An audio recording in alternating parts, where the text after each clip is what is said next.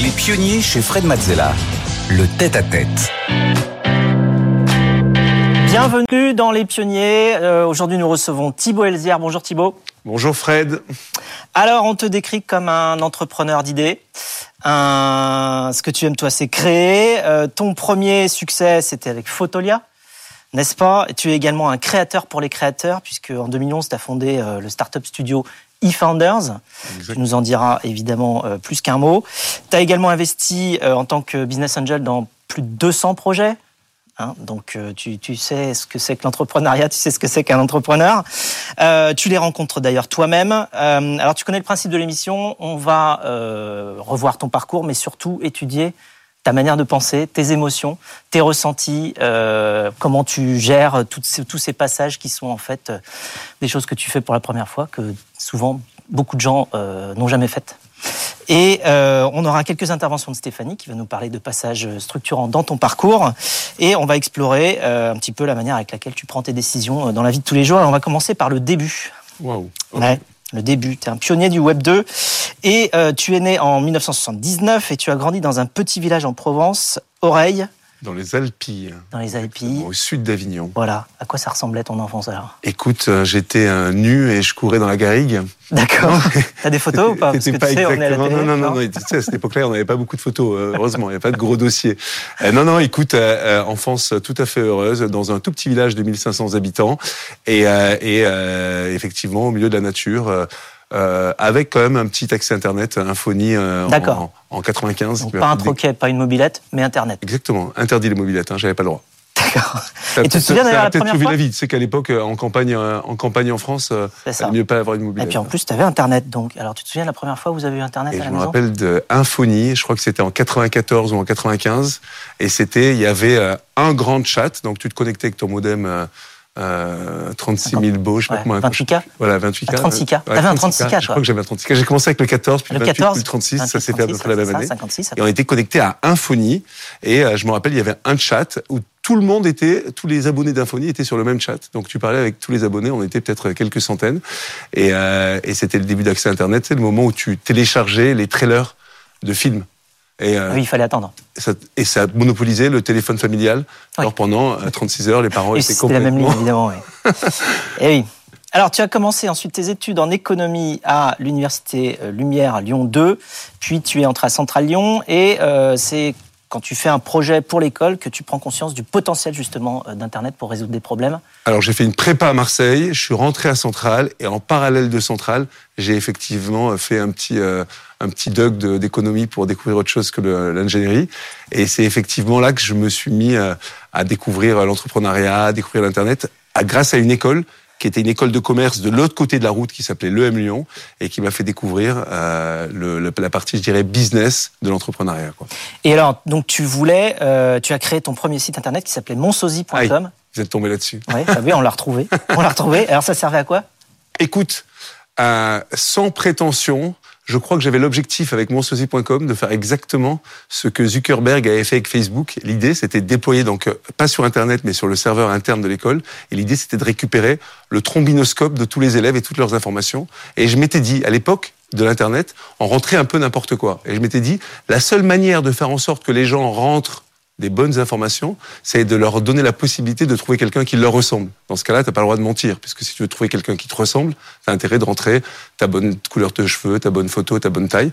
Et euh, du coup, je me suis tombé un peu naïvement sur un site qui s'appelle Monsosie, qui a été que j'ai après déployé sur Internet et qui a eu son petit succès. Je crois qu'on a eu une 30 000, 30 000 membres, et je l'ai vendu à l'époque où euh, un peu avant de lancer Photolia et ça a permis de financer un petit peu mon train de vie pendant quelques mois euh, à proprement parler. C'était euh... le tout début du user generated content, c'est-à-dire le contenu généré par les utilisateurs. Et exactement. Et donc là, tu étais en plein dedans. Donc c'était ta, ta, première expérience de Web 2 C'était ma première expérience de Web 2. C'est un peu comme ça que j'ai appris à développer en fait, à coder, parce qu'à l'époque, euh, soit tu savais coder et tu lançais ton site internet, tu lançais ton business sur internet, soit euh, tu savais pas et tu le faisais pas, tu trouvais pas un CTO, un développeur au coin de la rue comme tu peux le faire aujourd'hui quoi. Donc c'est ça qui m'a fait et c'est euh, on en reparlera, mais c'est le fait d'avoir accepté des photos sur mon sosie et de pouvoir de gérer ces photos qui m'a donné en fait l'idée euh, un peu plus tard de, de Photolia. Bon, et alors en troisième année de centrale, tu pars à Berlin et ensuite tu es en stage dans une grande entreprise. Tu fais quoi pendant ton stage? Raconte-nous. Écoute, j'arrive. Effectivement, j'ai fait un. On a le droit de citer les entreprises. Ah, hein. bien sûr. Stage chez Total. Alors le truc qui m'emmerdait, euh, genre fondamentalement, mais j'avais envie de rester à Berlin parce que c'est une ville incroyable et euh, je, c'était on, était en 2003-2004, hein, donc c'était le Berlin euh, le Berlin des grandes années. Et, euh, et j'avais envie de rester sur place, et j'avais envie de continuer à faire la fête. Et euh, j'avais négocié avec mon maître des stages le fait de pouvoir euh, finalement coder, développer. À l'époque, hein, on n'avait pas tous un ordinateur. En tout cas, j'avais pas les moyens pour me payer un ordinateur. Et euh, grâce à mon maître de stage et grâce à Total, j'ai pu profiter pendant les six mois de mon stage de fin d'études d'un ordinateur qui m'a permis en fait d'écrire les premières lignes de code de, de Photolia. Alors, t'écris les premières lignes de code de Photolia, mais tu vas quand même chercher un job juste à la sortie. Ça se passe comment, euh, ce- cette recherche de job? Écoute, j'ai Photolia en tête, j'ai envie de lancer ma boîte, mais euh, je suis revenu, je suis rappelé euh, à la raison par mes parents. Ma mère m'appelle un jour en me disant "T'es gentil, mon chéri, mais il va falloir que tu sois autonome, indépendant et que tu payes Voilà, pour débrouiller tout seul un peu. pour bouffer quoi." Ouais. Et donc du coup, je me suis dit "Waouh, il va falloir que je trouve un boulot." Et j'ai commencé à déposer ma candidature à droite à gauche. Je suis tombé, j'ai été pris. Hein, alors j'ai eu pas mal de refus finalement parce que un peu insol- insolent, un peu. Ça se voyait déjà dans les lettres Ouais. de motivation que t'étais insolent? J'étais ouais. pas vraiment motivé? Non, j'étais pas motivé. J'étais pas dedans. Ouais. J'étais pas dedans. J'étais pas dedans. Et souvent, j'étais convié au premier entretien et souvent, ça se Et pas au passait mal. Ouais, exactement. pas souvent au deuxième. Et T'avais euh, un bon CV, mais c'est à l'oral que... exactement, ça, pa- ça passait pas forcément. Mais en fait, j'avais j'avais vraiment ce projet Photolier en tête et en même temps le besoin, la nécessité, parce que j'avais pas de quoi finalement me nourrir, euh, de trouver un job. J'ai trouvé un job finalement dans une boîte de conseil à, à Paris. Ça a duré trois jours et je me suis fait virer au bout de trois jours. Et comment tu t'es fait virer? Écoute, j'avais imprimé le, le business plan de, de Photolia. Et euh, le jour où je devais euh, finalement, alors quand tu es consultant, Donc dès le deuxième jour, t'avais imprimé voilà, le... le deuxième jour au soir, j'avais imprimé euh, le business plan de Photolia.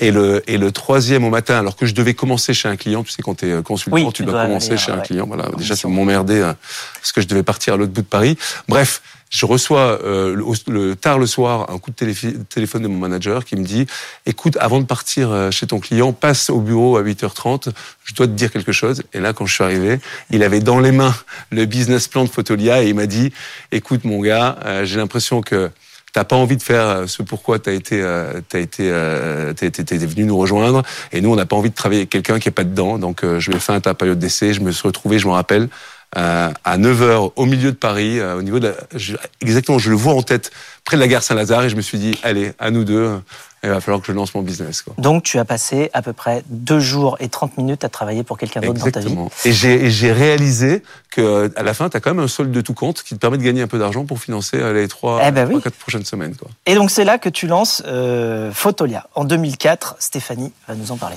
Ouais, banque d'images libre de droit euh, dans 23 pays en euh, 8 langues. Avec votre euh, associé euh, Oleg euh, Tchelzov, Euh, vous proposez des images et des vidéos de haute qualité aux internautes et aux professionnels pour illustrer euh, sites web, pubs ou encore brochures. Très vite, le succès est colossal et planétaire. La barre des 4 millions de membres est franchie en 2008. La base de données compte 34 millions d'images et de fichiers. Et en 2014, vous vendez Photolia à Adobe pour 800 millions de dollars. Et pourquoi tu étais convaincu que ça allait marcher? Et comment t'as fait? Écoute, euh, à l'époque, il existait des banques d'images professionnelles, euh, des, ensuite des noms comme Getty ou Corbis, et ces banques d'images étaient alimentées par des photographes professionnels. Et moi, j'ai eu cette euh, idée folle, un peu naïve à l'époque, de se dire, d'une part, qu'on allait pouvoir créer une banque d'images avec les photos prises par les amateurs, euh, le tout un chacun qui avait un appareil photo numérique. Et j'étais, et j'avais aussi cette deuxième conviction que la qualité des photographies numériques était allée allait être assez importante pour pouvoir être utilisée de manière professionnelle. Et c'est comme ça que Et je suis puis à arrivé. l'époque, c'était des appareils photo numériques, des vrais, c'était pas sur les téléphones. hein. Ah non, non, c'était l'appareil vraiment, photo numérique, 3 millions de pixels. Je me rappelle que euh, avec euh, justement mon premier stage que j'avais fait un petit peu avant, ben, le- le stage justement où j'ai rencontré mon associé Oleg Chelsov, euh, j'avais gagné un petit peu d'argent. et Je m'étais acheté un petit Sony Exilim à l'époque, 3 millions de pixels. J'avais pris cette photo et je me suis dit, voilà, la photo numérique, c'est l'avenir de la photo. Et à ce moment-là, c'était pas du tout la norme et on te croyait pas. C'est-à-dire que les photos, les photographes classiques, argentiques, je veux dire, te nez quand tu leur disais que tu allais utiliser, que des photos numériques allaient être utilisées, euh, euh, je dirais, dans un cadre professionnel, quoi. Et alors, tu es en plein développement de Photolia, mais en même temps, tu trouves peut-être que c'est pas assez déjà de créer une boîte en plus, euh, avec le succès qu'on lui connaît par la suite. Tu montes Ziloc en même temps avec euh, Marion Carrette et, et Gary Sige. Écoute, alors pas exactement en même temps. Hein, je lance Photolia, j'attends que le, le, le, la boîte soit sur un, soit sur un train, soit sur des rails. Et en 2008, effectivement, je me dis waouh waouh, personne n'a pensé à faire un eBay eBay, c'était cette grande place de marché, un peu moins connue aujourd'hui, mais qui était très connue et très reconnue à l'époque, qui était une place de marché de, de, de, de, tout, où on pouvait acheter et vendre n'importe quoi. Et je me suis dit, mais pourquoi on ferait pas un eBay d'allocation Et c'est là, effectivement, où j'ai rejoint, où j'ai euh, rejoint Marion et, euh, et Gary, et j'ai lancé ça en parallèle de, en parallèle on te voilà euh, justement en train ah de, très belle image. parler de Zilog.com pour louer ces objets. Euh, donc là encore, c'est du euh, Web 2 toujours, hein, c'est-à-dire euh, du C2C, on va dire, enfin du contenu généré par des utilisateurs et utilisé par d'autres, enfin sous un mode un peu petites annonces, mais largement amélioré évidemment. et donc tu vends Photolia en 2009, donc cinq ans après la création, ce qui est quand même extrêmement rapide. Et puis en plus, ça reste une des plus grosses ventes de l'histoire des startups euh, Web 2, parce que c'est 800 millions de, de dollars. Alors, ça a été vendu en 2014, hein, 800 euh, millions de dollars à Adobe. Entre-temps, on a fait deux ventes hein, à des fonds d'investissement. Ça s'est fait en plusieurs ça fois. Fait en plusieurs étapes. Et la première vente, effectivement, la première fois où je touche un chèque euh, de Photolia, parce qu'on a vendu une partie de l'entreprise, c'était en 2009. Quoi. Alors, qu'est-ce que ça change dans ta vie? Ta vision de l'entrepreneuriat et ta compréhension de ce que toi, tu aimes et de ce que tu as envie de faire? Écoute, euh, j'ai 30 ans à ce moment-là, euh, quand je vends la première fois un Photolia. Euh, je réalise deux choses, plusieurs choses. D'une part, je touche un gros chèque. Je me rappelle une petite anecdote. Pendant 15 jours après avoir reçu mon argent, j'avais peur de mourir. Et à chaque fois que je traversais la route, je regardais plusieurs fois à droite, à gauche pour être sûr de ne pas me faire renverser. Quoi, tu vois bon, j'en ai parlé à mon psy depuis, c'est réglé.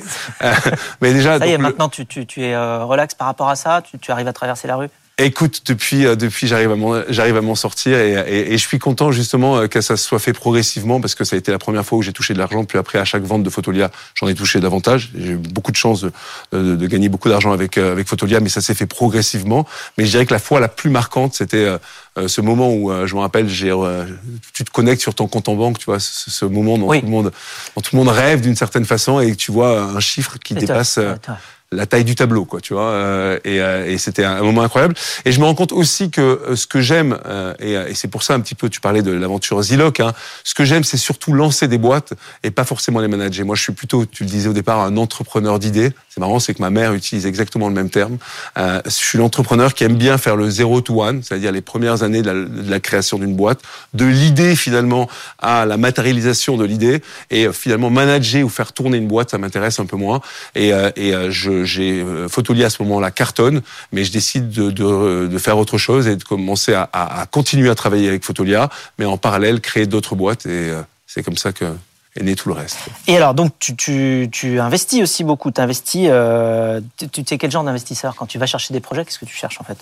Écoute, alors déjà, en, moi, en 2009, euh, je me dis, euh, je me dis que j'ai, en fait, Oleg et Patrick Chassani, qui ont été euh, les, les, mes deux associés sur, sur, Photolia, sont arrivés en tant que business angel et ont changé complètement la donne. C'est-à-dire que moi, je lançais une boîte, j'avais vraiment pas les moyens. Ils ont mis quelques centaines de milliers d'euros au départ, ce qui était énorme à l'époque. Hein. Aujourd'hui, j'ai l'impression qu'il faut mettre des millions pour pouvoir un article, un article dans la presse. à l'époque, ils ont mis quelques centaines de millions de, milliers d'euros, mais pour moi, ça a complètement changé la donne et j'ai pu me mettre à 100% dans mon business. Donc, ce que j'avais vécu au Photolia, je voulais le faire vivre à d'autres. Ça, c'était une première chose, une des premières raisons. Et aujourd'hui, je continue à le faire parce que, d'une part, ben, ça me permet de, continuer à, rendre, je dirais, à la communauté entrepreneuriale. Et d'autre part, et, c'est une des raisons pour lesquelles je le fais, euh, c'est que ça me permet de découvrir plein d'autres sujets. Donc moi, ce que j'aime bien, c'est découvrir, en mettant de l'argent dans des petits projets, à la fois des entrepreneurs, mais aussi des marchés, des marchés, des nouvelles manières de, des nouvelles manières de consommer, des nouvelles manières de créer, quoi. En 2011, tu rencontres Quentin Nickmans euh, qui, lui, a une idée. C'est quoi cette idée? Alors, Quentin, lui, euh, Nick Mans, qui est un, Belge, euh, qui est depuis mon associé, hein, depuis euh, maintenant 13 euh, ans, a une idée de faire du crowdfunding. Lui, ce qu'il cherchait à faire, c'était faire une plateforme où des entreprises peuvent lever de l'argent de manière un peu communautaire. Et moi, en tête, j'ai une idée de faire de la co-création de boîtes. Et de notre rencontre naît effectivement l'idée d'un nouveau modèle, qui est le modèle de Startup Studio, et, et, et cette entreprise qu'on ensemble pendant plusieurs années et sur lequel on travaille toujours, qui s'appelle eFounders. Stéphanie, Ouais.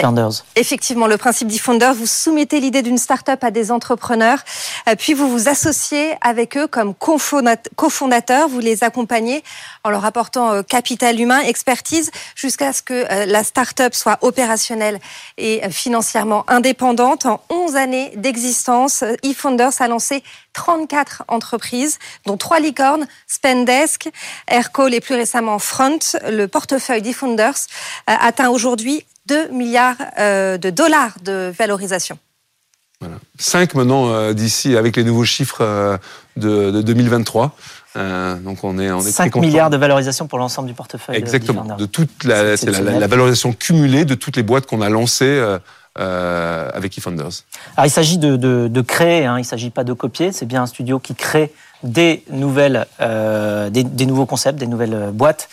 Euh, comment vous faites pour, pour trouver, c'est quoi les critères pour aller chercher des idées et puis les développer Écoute, comment est né la question, c'est comment est né eFounders? eFounders, c'est né moi de, de- du fait de vouloir lancer plein de boîtes et de chercher un modèle qui permettait en 10 ans plutôt que de lancer une boîte, parce que ça prend 10 ans hein, pour faire une grosse boîte, plutôt d'en lancer 30 quoi. Et, et, et ça vient du fait que à la, pendant l'histoire de Photolia, en fait, j'ai rencontré plein de problématiques, ok? Et en 2011, quand je, je pense à eFounders, j'ai cinq idées en tête de boîtes à régler, et donc je cherche une solution, un, un modèle d'organisation qui, me permettra de lancer ces cinq idées. C'est comme ça qu'est né le, le, le, le, le concept de Startup Studio. Euh, C'est aussi pour ça que c'est souvent quand même des entreprises qui viennent résoudre des problèmes d'autres entreprises. Exactement. Oui. Exactement. Les, les, les, les cinq boîtes que l'on a créées chez eFounders au départ répondent à cinq problèmes que j'ai rencontrés pendant la vie et la création de la création de Photolia. Donc euh, euh, les, les premières boîtes qui ont été Textmaster, Mailjet, Mention, Front et Aircall, c'est c'est des solutions à des problèmes très concrets que j'avais rencontrés euh, pendant l'aventure Photolia. Puis après, en créant ces cinq boîtes, en fait, on a découvert de nouveaux problèmes qu'on a réglés avec les 25 autres. Donc euh, voilà, et, euh, et c'est comme ça qu'on on- on crée nos idées, c'est qu'en créant des nouvelles boîtes, on se confronte à des nouveaux problèmes, et en se confrontant à des nouveaux problèmes, bon, on les résout à travers des, des boîtes qu'on crée, qu'on co-crée avec des entrepreneurs qu'on rencontre. Alors justement, tu parlais d'Aircall. On a une petite question pour toi de la part d'un des cofondateurs d'Aircall. Hello Thibaut, j'espère que tu vas bien et bravo pour euh, ce petit passage sur BFM avec Fred. Écoute, petite question, euh, on le sait, en toutes ces dernières années, les entreprises ont passé leur temps à lever des fonds, beaucoup de fonds. Euh, la crise est en train de s'enfoncer dans le monde entier. Est-ce que c'est pas le moment de commencer à communiquer auprès des entrepreneurs que lever des fonds n'est pas une fin en soi et qu'on peut créer une entreprise de croissance euh, sans nécessairement lever des fonds et en euh, créant euh, un modèle un peu différent que ce que les startups ont connu ces dix dernières années. Voilà, allez, enjoy ce moment. Merci John. Écoute, c'est une excellente question de savoir si euh, effectivement on peut créer un modèle euh, de- d'entreprise qui soit pas financé. Moi, je pense qu'il y a plein, plein de typologies d'entreprises qui n'ont pas besoin de fonds et euh, on s'est un petit peu trompé dans les dernières années en finançant parfois avec du venture capital des entreprises qui n'étaient pas backables, euh, en tout cas par des ou finan- finançables par des par ce genre de d'investisseurs.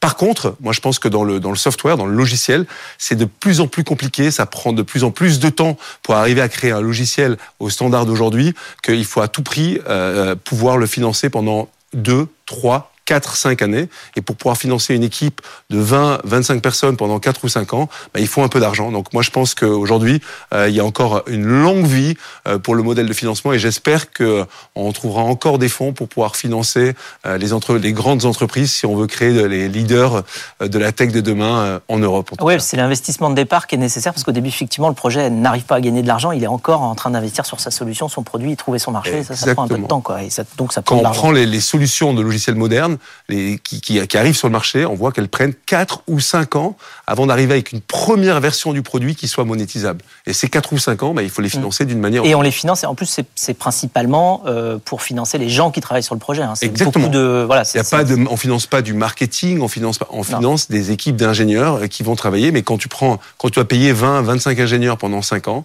bah, ça coûte euh, quelques millions d'euros. Tu viens d'annoncer la création d'Exa.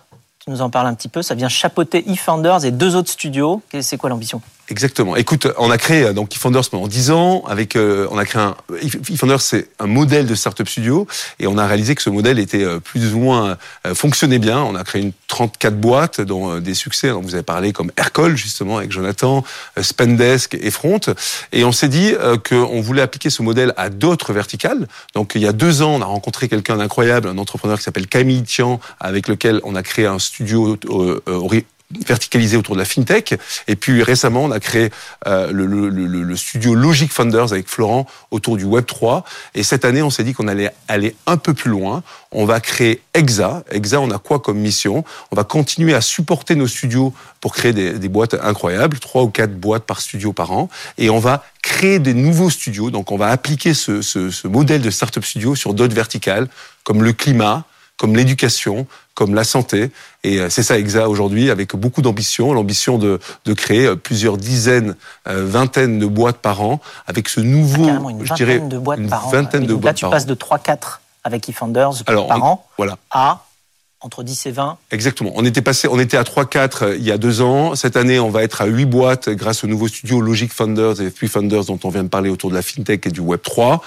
L'année prochaine, on sera à 10 et d'ici deux ans, on devrait être à 15-20 boîtes dépendant du nombre de studios concrets. L'idée, c'est de démocratiser une nouvelle forme d'entrepreneuriat qu'on appelle, nous, on pense que le modèle de studio vient en fait euh, offrir une nouvelle, un nouveau modèle d'entrepreneuriat qu'on appelle l'entrepreneuriat collectif, qui dit que finalement, euh, qui vient renverser un petit peu le modèle qu'on connaît depuis le début de l'humanité, qui est le fait que des gens se lancent tout seuls et finalement euh, euh, euh, lancent une boîte pendant deux ou trois ans tout seul. Nous, on change le modèle.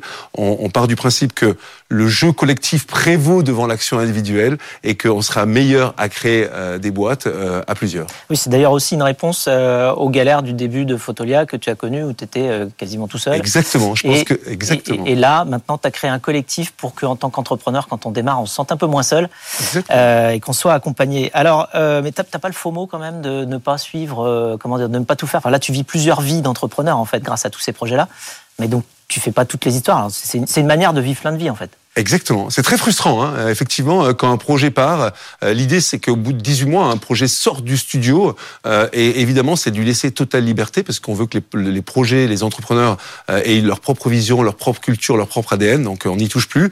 Mais c'est un petit peu frustrant. Et, mais, mais, mais je me rattrape par ailleurs sur le fait de découvrir plein d'autres projets. On a quelques images d'un de tes nouveaux projets. Il y en a plein. Il y en a un qui est assez visuel, qui s'appelle Gamma. Ah. On va voir quelques photos de Gamma. Tu nous en dis un mot. Et puis ensuite, on passera à la conclusion.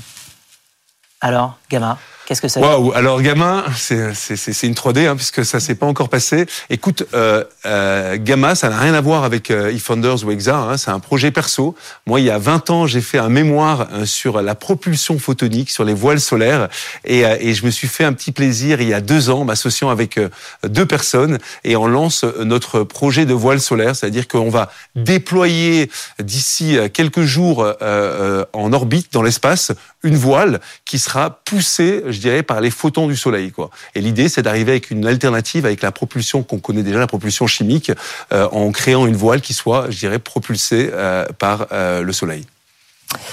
Très bien. Alors, pour conclure, une question, une petite question inattendue. Est-ce que tu t'es déjà ennuyé plus d'une heure dans ta vie? Non. Écoute, je méritais de m'ennuyer davantage. Très bien. C'est mon objectif pour 2023. D'accord. C'est très sain. Merci beaucoup Thibaut.